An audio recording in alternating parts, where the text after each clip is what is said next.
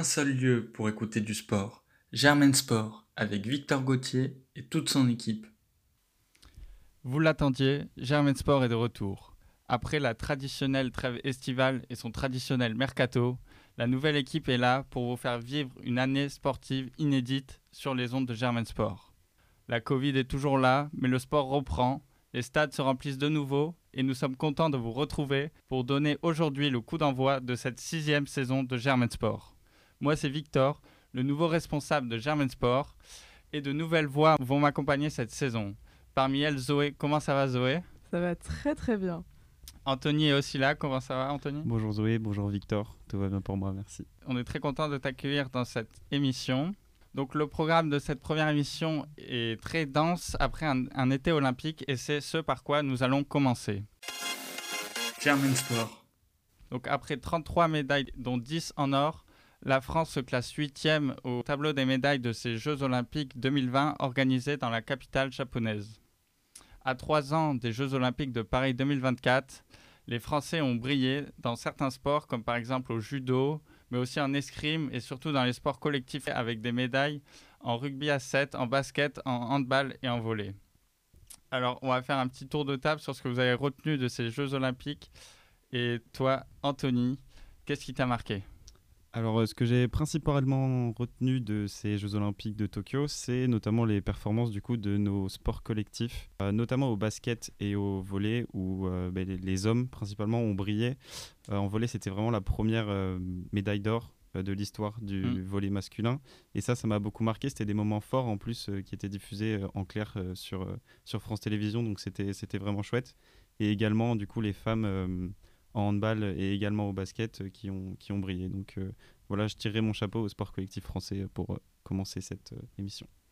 Personnellement, moi, celui qui m'a absolument marqué pendant ces Jeux Olympiques, ça a été Samir Aït Saïd. le porte-drapeau. Le porte-drapeau. Gymnastique. incroyable, aux anneaux. J'ai adoré regarder ses qualifications. J'ai trouvé absolument impressionnant. Et j'ai pleuré. J'ai versé ma petite larme quand il a eu la quatrième place. La pire place en dessous du podium qu'on ne veut pas avoir. J'ai trouvé sa performance absolument incroyable à regarder. Pourtant, je connais pas grand-chose en gymnastique. Et je trouve que la résilience, c'est vraiment quelque chose qui est hyper important dans le sport. Alors pour moi, ça a été celui qui m'a le plus euh, ébloui pendant ces Jeux Olympiques euh, au niveau de l'équipe française. Et puis on peut aussi dire qu'il euh, y a 4 ans, au JO de Rio, il s'était cassé la jambe pendant son épreuve. Et que là, avant son passage, il s'est aussi blessé la semaine à, l'échauffement au biceps. Il a réussi à tenir pendant son épreuve et à faire une très belle épreuve pour finir à la quatrième place. On ne peut que lui souhaiter que ça aille beaucoup mieux au Jeu de Paris. Je pense que tout ça n'est qu'un entraînement il, pour 2024. Et lui aussi, il attend Paris 2024 pour décrocher sa première médaille aux Jeux Olympiques. Donc, comme tu l'as évoqué, Anthony, on peut revenir sur les sports collectifs français, notamment la performance des handballeurs qui ont décroché une nouvelle fois le titre olympique, puisque c'était leur, quatrième finale olympique consécutive au JO et dont leur troisième titre, puisqu'on peut le rappeler qu'ils avaient perdu aux, Jeux Olympiques de Rio en 2016 contre le Danemark, qu'ils ont retrouvé cette fois en finale et qu'ils ont réussi à, battre de deux buts.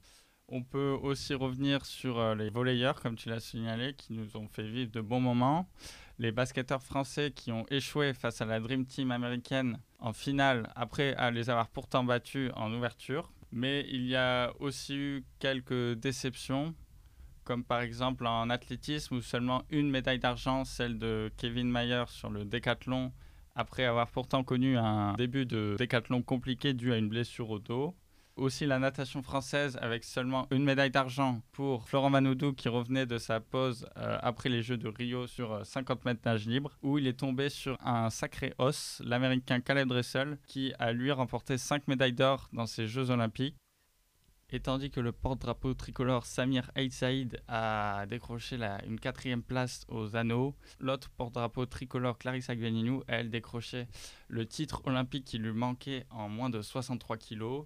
Titre également complété par la, la magnifique victoire des Français par équipe face aux Japonais en finale, chez eux au pays du judo. Et aussi on parlait de Teddy Riner qui a lui échoué à décrocher euh, le troisième titre olympique consécutif mais il se console tout de même avec une belle médaille de bronze qui n'est pas une maigre consolation euh, au vu de tout le travail qu'il a fourni. Et toi, Zoé, qu'est-ce que tu en penses de cette troisième place? Est-ce une déception, cette médaille de bronze? Eh bien, pour moi, c'est une maigre consolation. Euh, j'adore Teddy Riner et j'ai absolument adoré le voir euh, heureux comme ça avec l'équipe quand ils ont remporté la médaille d'or. Cependant, j'avoue avoir été pas seulement déçue, mais surtout surprise de sa performance euh, en quart de finale contre, le Russe. contre le Russe, puisque je m'attendais à mieux de sa part. Il est quand même encore en forme. Il est pas si vieux que ça. Mais j'avoue que pour moi, ça a été euh, une petite étoile qui s'est un peu ternie euh, dans le ciel de Tokyo. Oui, moi je pense aussi que ça peut-être euh, commence à montrer des signes pour Paris 2024. On sait que Teddy Riner en parle souvent de son objectif de gagner la médaille d'or à Paris. Trois ans avant, est-ce que c'est pas déjà un signe d'un potentiel déclin pour Teddy Riner? Voilà, on, on verra, l'avenir nous le, nous le dira. Et alors qu'on a eu cette médaille d'or incroyable en équipe en judo, toi, c'était quoi ta médaille d'or française préférée, la chose que tu as préférée? Alors, moi, ce qui m'a particulièrement plu, c'est de découvrir de nouveaux sports euh, durant ces JO, comme par exemple le skate, le surf. Ça a été un petit flop euh, à cause des conditions météorologiques. Mais surtout le, karaté qui a fait pour la première fois son apparition aux Jeux de Tokyo en 2020. Et c'est le français euh, Steven Dacosta qui a décroché l'or euh, au bout d'une magnifique journée, très bon compas, une victoire complètement méritée. Mais la, la petit goût amer parce que c'est une discipline qui va disparaître du programme olympique, qui ne sera pas présent à Paris en 2024 malgré tous les efforts qu'il a consentis pour faire pression sur le, comité olympique du sport français dirigé par euh, Tony Estanguet qui a préféré le remplacer par un sport plus jeune, plus populaire comme le breakdance qui, on l'espère, aura tout autant de succès. Sport jeune comme le skate puisque par exemple le podium chez les femmes a été une moyenne d'âge de 15 ans. Et comme l'escalade aussi, où les Français, sans décrocher de médaille, ont pu s'illustrer en finale. De nombreux athlètes ont marqué ces Jeux, avec par exemple Alison Félix. Alison Félix qui m'a particulièrement éblouie, c'est quelqu'un que j'adore voir courir. Et j'avoue que l'athlétisme a été euh, incroyable à regarder euh, pendant ces Jeux Olympiques avec tant de records qui ont été battus. Et j'avoue que voir euh, cette femme briller et être la plus médaillée de l'histoire, avec 11 médailles, je trouve ça dingue. Je pense que là, on est témoin de quelque chose de très grand. Mm. Et c'est vrai qu'aussi que tu parles des records battus, on a notamment eu celui de la, vénézuélienne Rojas au triple saut, qui a, qui a effacé le record de 15 mètres 50 pour sauter à 15 mètres 67. On a aussi eu les, les, records du monde sur les 400 mètres et femmes avec l'américaine McLaughlin, mais également chez les hommes avec euh, le norvégien Karsten Warholm qui est passé sous la barre mythique des 46 secondes. Et également, comment ne pas parler de la, la jamaïcaine Helen Thompson qui après avoir réalisé le doublé 100-200 mètres à Rio, a encore une fois réalisé le doublé 100-200 mètres et même a décroché une troisième médaille d'or sur le relais 4 x 100 mètres. Donc une euh, très belle performance que tu souhaites euh, peut-être commenter? Oui, bah c'est sûr que quand on parlait pour Alison Félix de performance historique, là je pense qu'on est encore une fois dans le bon contexte. Je pense que ce à quoi on a assisté cet été, c'est vraiment des performances euh, qui vont rester à jamais dans l'histoire des JO et je pense que ce triplé, il n'est pas prêt d'être réalisé à nouveau. Et c'est quelque chose qui me rend d'autant plus triste euh, dans le contexte dans lequel ont été faits ces JO. J'ai trouvé que euh, c'était très dommage de voir euh, des tribunes qui étaient vides. C'est vrai qu'on ne l'a pas encore dit, mais il faut savoir que tous les Jeux Olympiques ont été organisés à huis clos pour toutes les épreuves qui se disputaient à, à Tokyo, donc aucun public. Et c'est vrai que l'ambiance était bien triste pour des athlètes qui font des performances exceptionnelles. S'il n'y avait pas de public à Tokyo, il y avait en revanche sur la course cycliste puisqu'elle se disputait au pied du mont Fuji. Et on a notamment vu chez les hommes la victoire de Richard Carapaz, l'équatorien. Et chez les femmes, ça a été la surprise, puisque c'est l'Autrichienne Anna Kiesenhofer, presque inconnue du grand public, qui s'est imposée à la surprise générale après une échappée. Au rayon des surprises, on peut également citer le Tunisien Ahmed Afnaoui, qui, après avoir signé le dernier temps des qualifications pour la finale du 400 mètres hommes, en nage libre a réussi à décrocher l'or olympique. Chaque Jeux olympiques a ses belles histoires et pour ces Jeux-là, on peut notamment citer Masoma Alizada qui a 25 ans est la première femme afghane à participer aux Jeux olympiques en cyclisme sur route alors qu'elle est exilée en France depuis 2017 et donc euh, sa dernière place est anecdotique par rapport à toute son histoire c'est aussi en triathlon féminin. On a vu Flora Duffy qui est, la première médaille d'or pour les Bermudes aux Jeux Olympiques. Comme en athlétisme, le Burkinabé Hugues Fabrizango qui a réussi à décrocher la médaille de bronze, qui est la première médaille de l'histoire de son pays. Et au rayon des surprises, on peut également citer Simon Biles qui, après des débuts de Jeux olympiques compliqués, a réussi à, à revenir à la poutre après plusieurs forfaits et décrocher une médaille de bronze. Qu'est-ce que vous en avez pensé alors? Moi, Simone Biles, je parlais de résilience tout à l'heure avec Samir Saïd et pour moi, Simone Biles, c'est absolument le symbole de ça. Il faut savoir qu'elle a vécu des choses très très compliquées en équipe de gymnastique américaine, avec notamment l'affaire euh, Rina Sarr, qui euh, a agressé sexuellement plusieurs euh, athlètes, dont Simone Biles.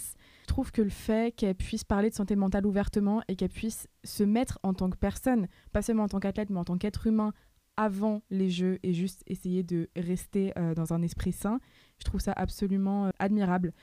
D'autant plus quand on voit qu'elle a réussi ensuite à décrocher une médaille de bronze qui n'était pas du tout gagnée d'avance. Moi, voilà, je la vois, je la, je la lis à, Naomi Osaka qui a ouvert ses jeux. C'était un moment qui m'a mis les frissons quand je l'ai vu ouvrir.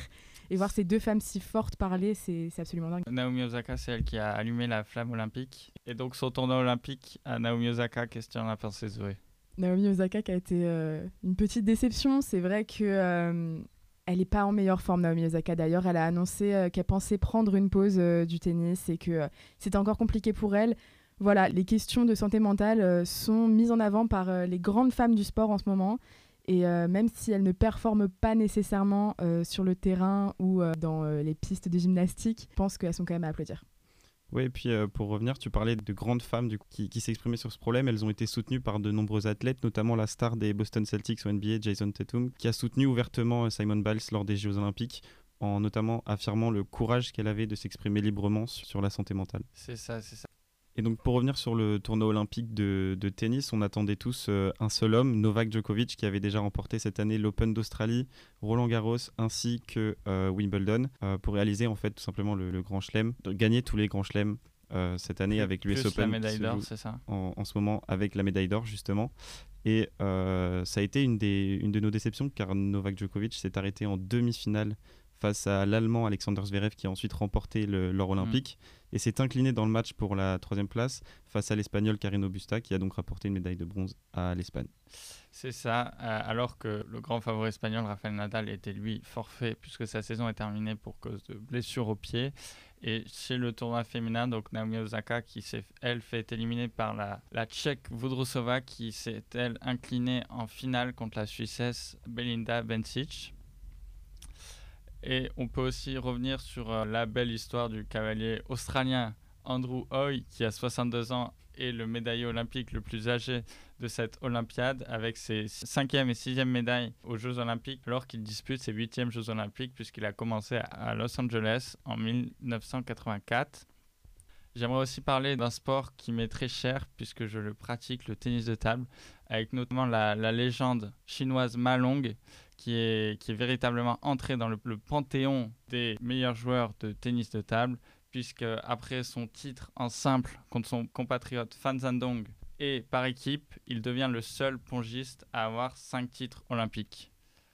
Et donc, alors que les Jeux olympiques se sont terminés il y a près de trois semaines, ce sont les Jeux paralympiques qui se sont achevés hier avec la cérémonie de passation. Est-ce que vous avez retenu des moments forts alors? Et bah, tout simplement, moi je dirais la, délégation française dans son ensemble. Euh, après l'échec cuisant de, Rio, nos athlètes ont su, euh, ont su rebondir et ont glané un total de 51 médailles. Une performance euh, assez incroyable qui nous vaut du coup la, 14e place du classement des médailles dans ces Jeux paralympiques. C'est ça, donc avec notamment 11 médailles d'or, avec des grandes performances, avec par exemple celle du cycliste Alexandre Léoté, qui a apporté 4 médailles à la France, dont 2 titres, à seulement 20 ans. Donc une véritable performance. Moi, j'avoue que, euh, en toute honnêteté, c'est des sports que j'ai découverts cette année, les Jeux paralympiques. J'ai essayé de m'y intéresser plus que d'habitude et si je n'ai pas retenu de nom particulier puisque euh, je les ai regardés un petit peu euh, de manière décousue, ce que je retiendrai, c'est juste mon impression quand j'ai regardé pour la première fois ces athlètes paralympiques performer. J'ai trouvé ça complètement dingue. C'est vrai que ce sont des athlètes qui se surpassent malgré leur, handicap. Il existe différentes catégories d'handicap dans chaque discipline. Et donc pour terminer sur ces Jeux paralympiques, les athlètes français sont justement rentrés hier et aujourd'hui de Tokyo où il était possible de les voir au Trocadéro pour la cérémonie de passation et aussi à l'hôtel de ville ce lundi.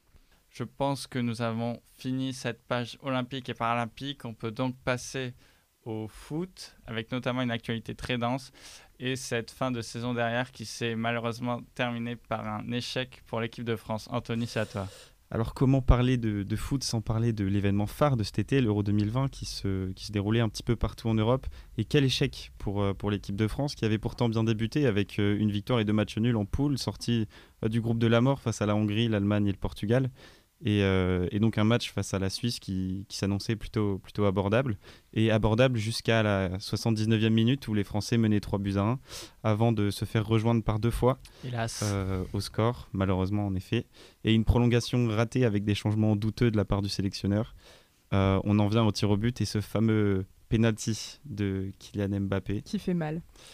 Qui fait, très très mal. Il nous a gâché notre été. Malheureusement. Et donc ce triste parcours de l'équipe de France qui s'arrête euh, dès les huitièmes de finale.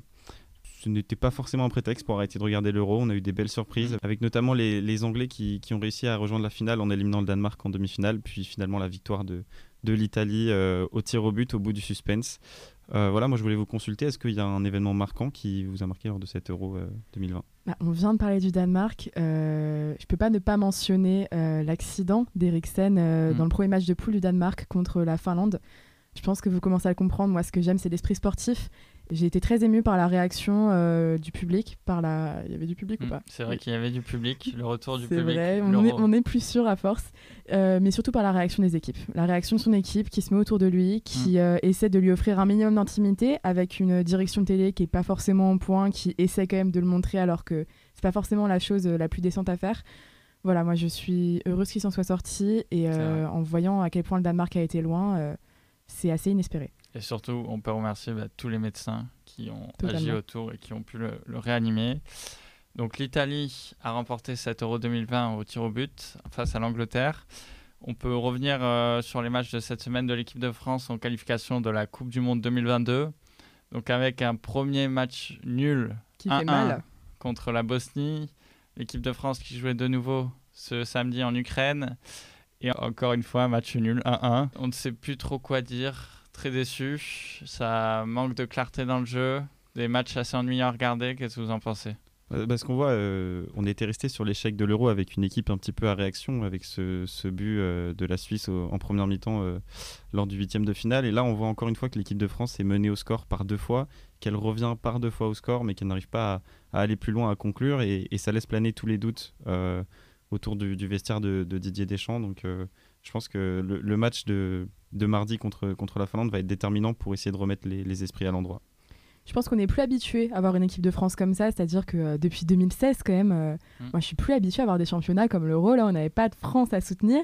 Et je pense que le problème c'est que l'équipe de France n'est plus habituée non plus à ne pas être meilleure que les autres et que là, il y a un peu des balbutiements dans, dans la stratégie, euh, dans la communication entre l'équipe. Ça fonctionne pas trop bien et euh, j'espère que ça va s'améliorer. C'est vrai que ça, ça fonctionne plus très bien. On peut aussi rappeler tout de même le, retour de Karim Benzema en équipe de France. Avant l'Euro, peut-être un peu trop tard. Ça manquait d'entraînement, de, de, de, lien entre les joueurs. Mais quel retour quand même Quel retour C'est lui qui a porté l'équipe de France à l'Euro avec 4 buts.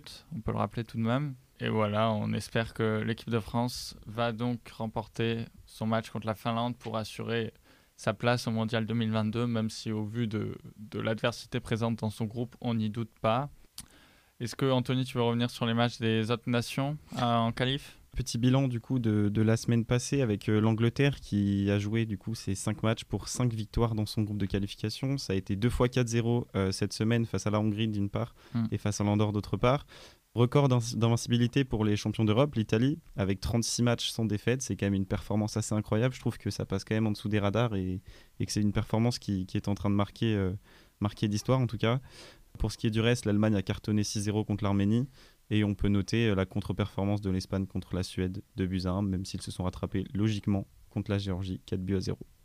J'aimerais aussi rajouter, on a sûrement la plupart vu ce qu'on pourrait appeler une mascarade euh, pour le match Brésil-Argentine, puisque en rappelant rapidement les faits, on peut dire que le match a été interrompu au bout de 5 minutes par des officiels qui sont en réalité euh, des membres de l'agence sanitaire qui se sont rendus compte que des joueurs argentins avaient enfreint le protocole puisqu'ils venaient d'un pays considéré en zone rouge par le Brésil, alors que pourtant les autorités et la, la Common Ball a autorisé leur présence. Donc des images euh, très bizarres à voir et surtout on ne comprend pas trop comment ça peut se passer à ce niveau-là.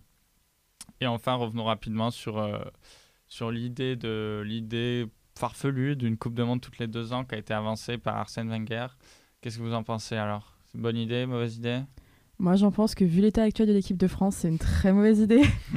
non, mais euh, en dehors des, des, blagues, je trouve que c'est une mauvaise idée. Je trouve qu'une Coupe de Monde, ça a un caractère très spécial, c'est un rassemblement mondial.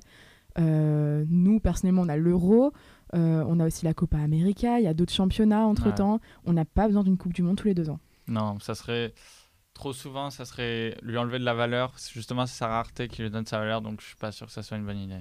Après, pour apporter un point de vue un peu différent, lequel, enfin, je ne le, je ne le partage pas forcément, mais euh, beaucoup de, de nations euh, asiatiques se sont déclarées en faveur de cette Coupe du Monde toutes les deux ans, notamment euh, dans, la, dans le caractère rassembleur qu'elle a et dans lequel elle attire des jeunes talents en fait vers mmh. le foot et pour essayer de, de développer le foot dans, dans, ces nations. Et du coup, ces, ces nations pressent un petit peu euh, la FIFA pour euh, organiser ces, cette Coupe du Monde tous les deux ans. C'est vrai, c'est vrai. Bon, on verra bien ce que ça va donner. On peut revenir à notre championnat, notre bonne vieille Ligue 1 et notamment donc le, le PSG en tête après 4, 4 matchs, 4, 4 victoires. Donc euh, le, le sans faute. Et si on parle PSG Ligue 1, on est obligé de parler du mercato du PSG qui a notamment recruté la superstar argentine Lionel Messi. Gratuitement. Mais, gratuitement, c'est vrai, parce que le Barça ne pouvait plus le, le conserver à cause de difficultés salariales. Qu'est-ce que vous en pensez de son arrivée alors? C'est une arrivée absolument incroyable. Quelle visibilité pour notre championnat, quel cadeau, surtout à, à ce prix-là du coup. Après, euh, le, le, salaire n'est pas donné, mais euh, on, on, est tous ravis de, de, de l'accueillir dans notre championnat. Je pense qu'il va, il va nous aider à, à gagner en, en, notoriété et peut-être en, en, compétitivité en, en Coupe d'Europe surtout. En tout cas, moi, c'est ce que j'attends principalement. Moi, je suis très contente d'avoir Messi. Je suis très, très, très contente, notamment au niveau de la Champions League. On a eu quelques petits espoirs avec le PSG euh, en finale. Maintenant, il faudrait voir si ça se concrétise. C'est pas les bons joueurs qui nous manquent, notamment puisqu'on a réussi contre toute attente à conserver Mbappé. Maintenant, euh, même si euh, je suis d'accord, c'est un cadeau, je demande tout de même à voir.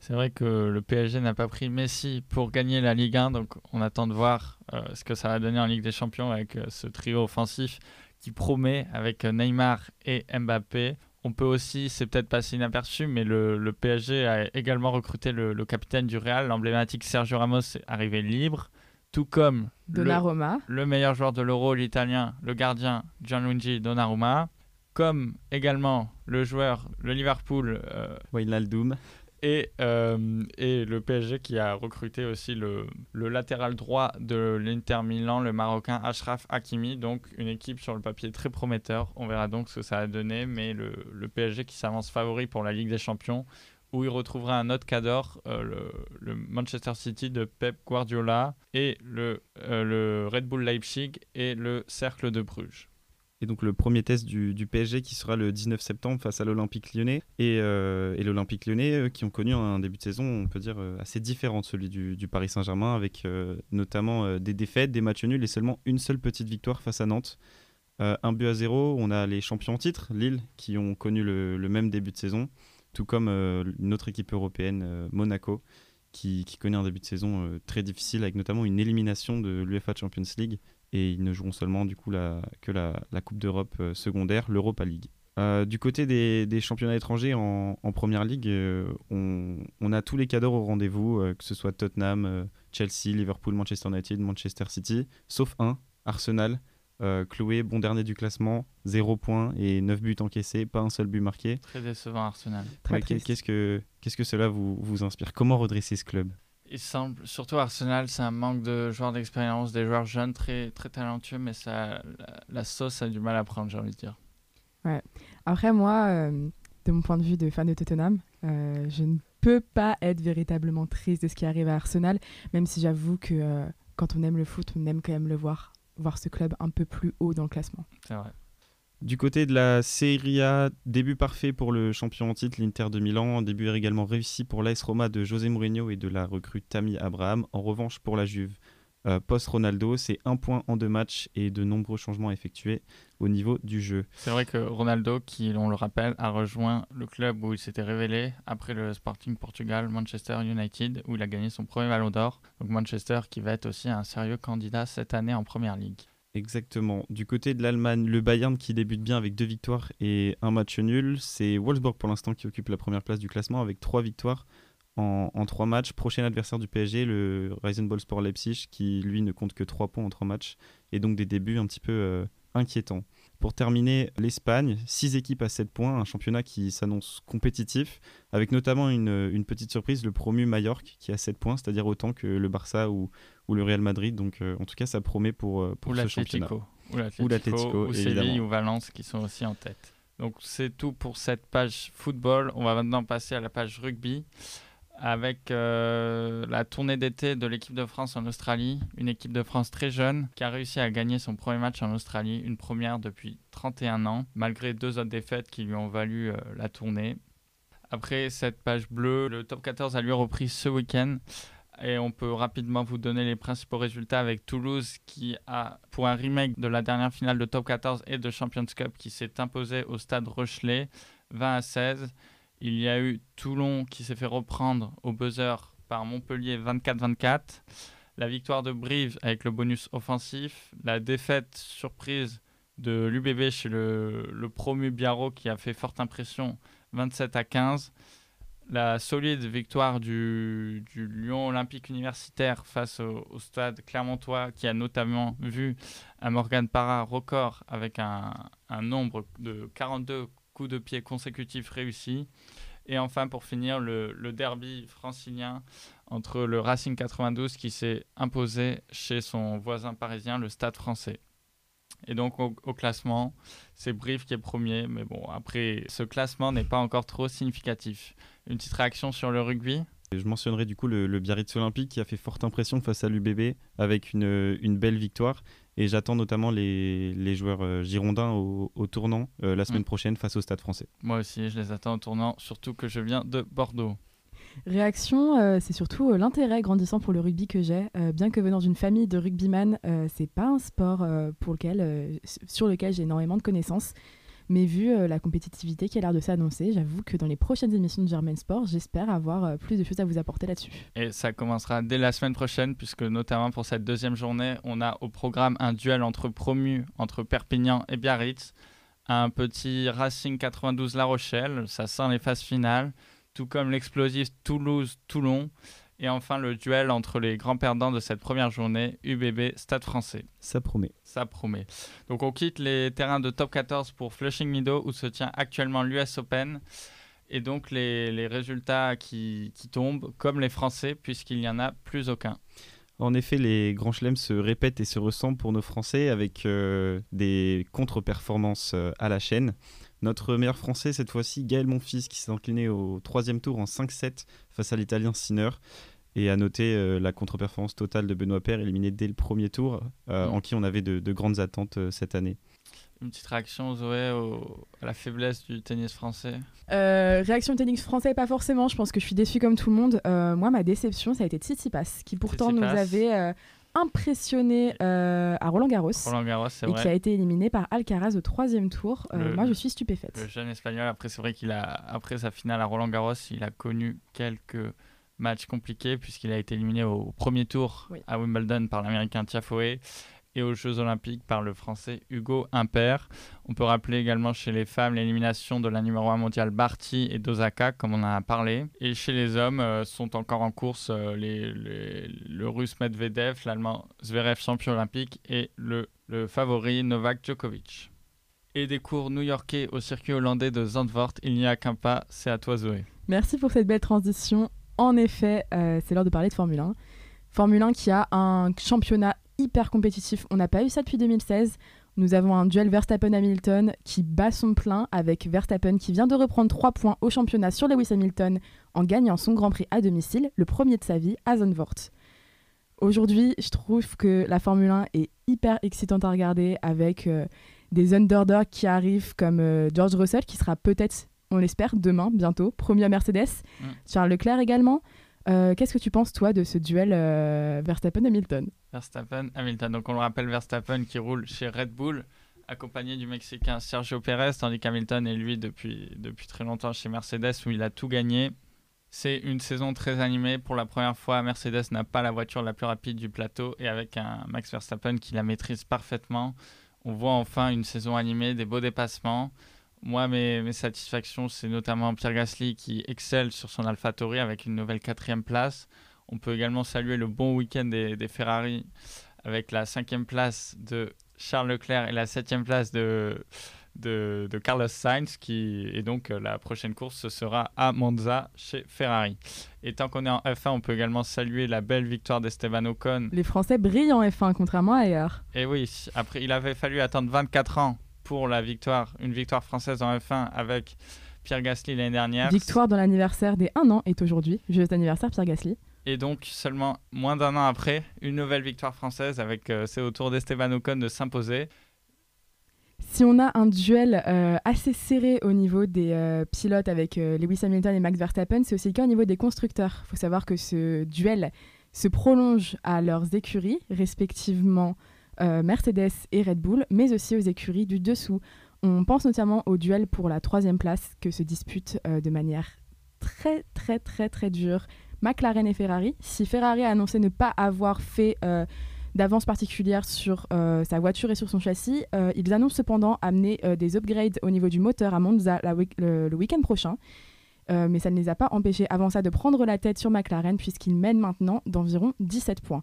Également euh, au championnat constructeur, nous avons Williams qui passe euh, de la 10e place depuis deux ans à la 8e place grâce à une incroyable performance de George Russell, Mm. non seulement en Hongrie, où il a eu ses premiers points pour la team avec Nicolas, La- Nicolas Latifi, qui l'a d'ailleurs dépassé dans la course, mais aussi et surtout grâce au point qu'il a ramené à Spa avec cette deuxième place.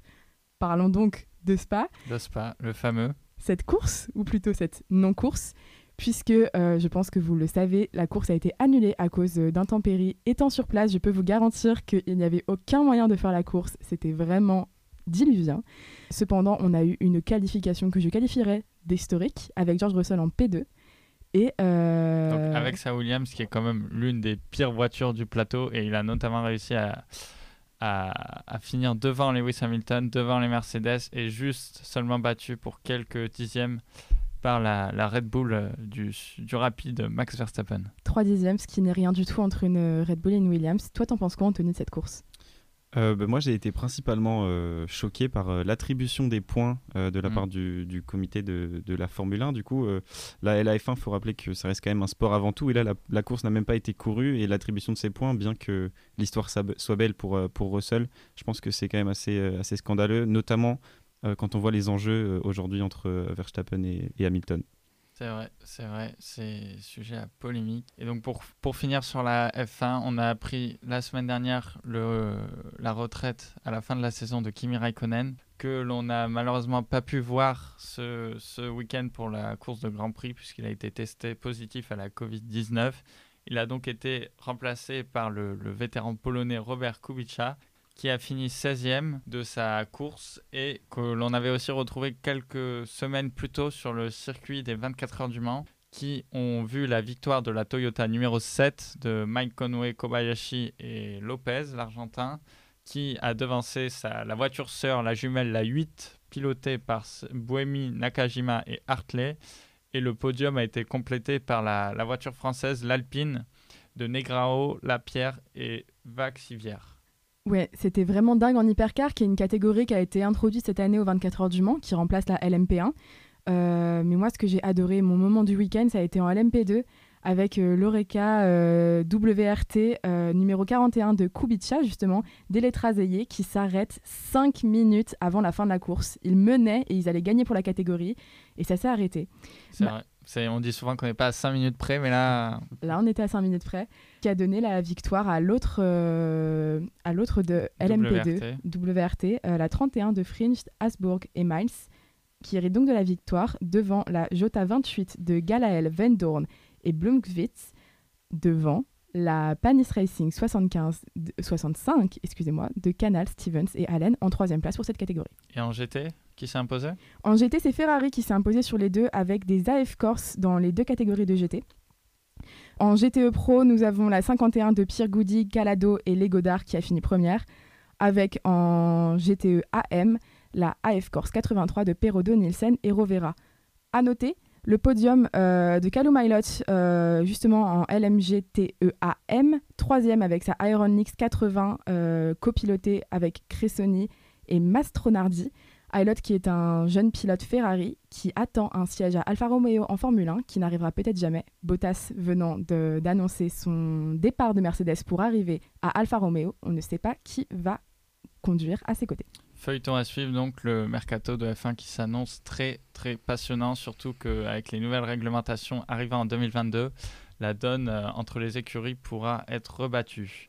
Donc de la Formule 1, on finit par le cyclisme euh, qui a vu hier l'arrivée de la Vuelta, le, Tour d'Espagne, et la, victoire, la troisième victoire consécutive au classement général du Slovène Primoz Roglic, qui on le rappelle a été champion olympique du contre-la-montre à Tokyo et qui, après avoir remporté la, contre-la-montre initiale et deux autres étapes, s'est de nouveau imposé sur le contre-la-montre final menant à Saint-Jacques de Compostelle.